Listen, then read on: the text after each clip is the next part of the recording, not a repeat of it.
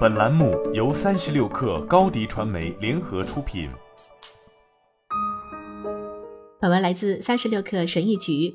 长盈企业想不到有一天自己还会面对李宁这样的对手。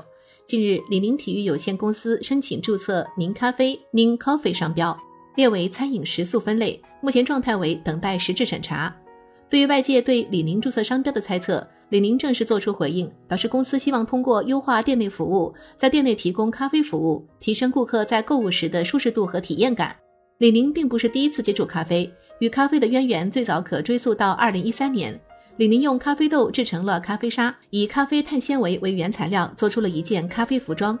其次是二零二一年十一月，李宁一九九零全球首店开在了北京，推出了李宁品牌咖啡。今年李宁的动作更是频频，先是在今年三月与雀巢咖啡中国组合推出了运动潮咖联名，早有准备，超有样。紧接着在四月开始注册宁咖啡 n Coffee） 新商标。天眼查显示，该商标分列为餐饮住宿，申请注册的主体方正是李宁体育有限公司。目前该商标尚处于等待实质审查阶段。今年五一假期间，宁咖啡在李宁厦门中华城旗舰店正式亮相。且在多地门店，消费者消费后可免费获得一杯咖啡。运动品牌的跨界也不鲜见，不过直接注册咖啡商标的李宁算是第一个。坐拥超七千家销售点的李宁咖啡，在规模上有一定的优势，在店内融入咖啡服务，从而利用消费者在店内的时间，李宁的野心显而易见。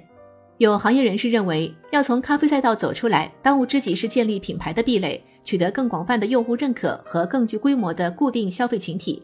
咖啡不一定能带来高利润，毕竟星巴克、瑞幸等专业咖啡品牌占据极大的市场份额。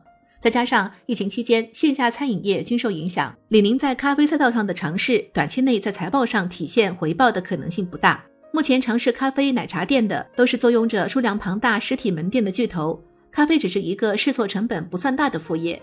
若尝试失败，也不会造成太大的经济压力；如果顺利做成，那也是无心插柳柳成荫。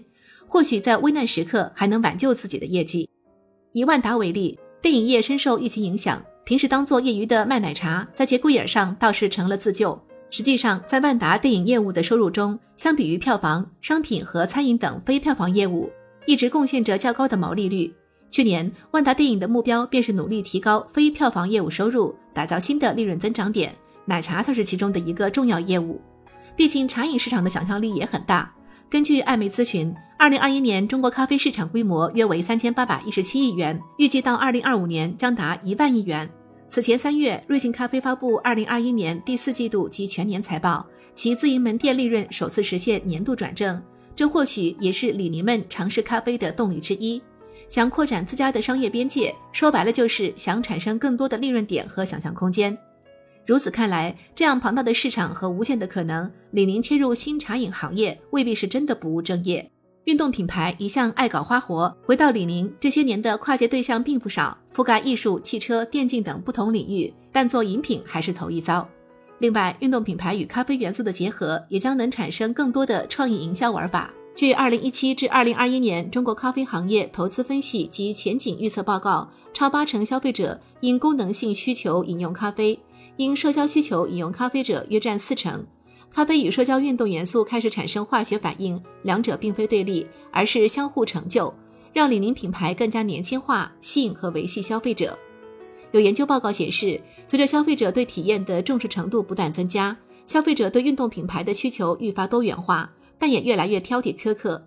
李宁创立咖啡品牌还仅是第一步。接下来，如何更好地契合运动品牌自身调性，推出用户不反感、不违和的咖啡潮鞋产品或者营销联名活动，显然才是更重要的。李宁能否抓住这波机遇，在咖啡领域继续玩转跨界营销？无论结果如何，李宁布局咖啡市场已经迈出了第一步。好了，本期节目就是这样，下期节目我们不见不散。